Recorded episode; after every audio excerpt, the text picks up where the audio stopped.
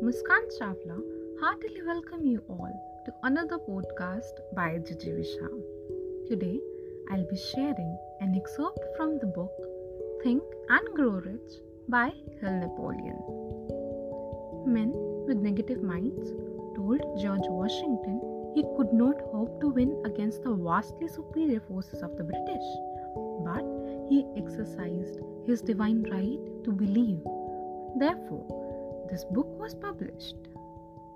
Many people doubted Henry Ford when he tried out his first crudely built automobile on the streets of Detroit. Some said the thing never would become practical. Others said no one would pay money for such a contraption. Ford said, I'll build the earth with dependable motor cars. And he did it. His decision to trust his own judgment has already piled up a fortune far greater than the next five generations of his descendants can squander.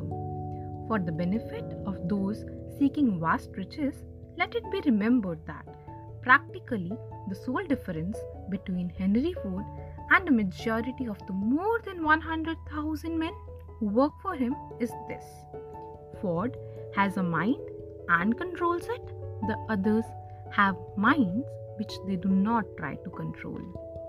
Mind control is the result of self discipline and habit. You either control your mind or it controls you. There is no halfway compromise. The most practical of all methods for controlling the mind is the habit of keeping it busy with a definite purpose backed by a definite plan. Study the record of any man who achieves noteworthy success, and you will observe that he has control over his own mind, moreover, that he exercises that control and directs it towards the attainment of definite objectives.